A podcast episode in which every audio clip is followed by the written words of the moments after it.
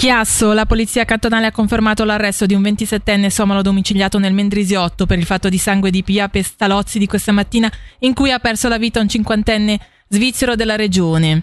La vittima è deceduta a causa di ferite d'arma da taglio e le ipotesi di reato nei confronti del 27enne sono di assassinio subordinatamente omicidio intenzionale.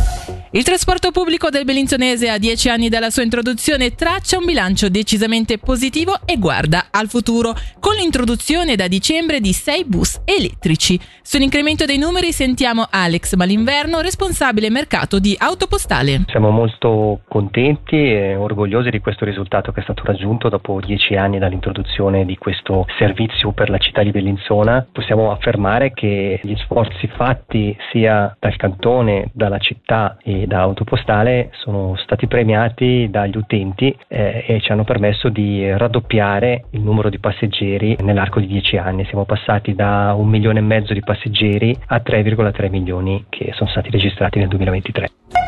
Nel weekend la neve tornerà a imbiancare le montagne ticinesi del Grigione italiano, tanto che Meteo Svizzera ha diramato oggi un'allerta di grado 4 per l'Alta Valle Magello Carnese e di grado 3 per il Basso Moesano, Blegno, Leventina, Riviera e Verzasca. Allerta valida sopra i 1600 metri con la fase più intensa delle nevicate prevista nella giornata di domenica. Solo per fare un esempio, a 1000 metri si stima accadranno tra i 20 e i 30 centimetri di neve. Per ora dalla redazione è tutto, vi diamo appuntamento alle 18 per il prossimo aggiornamento con le notizie qui su Radio Ticino.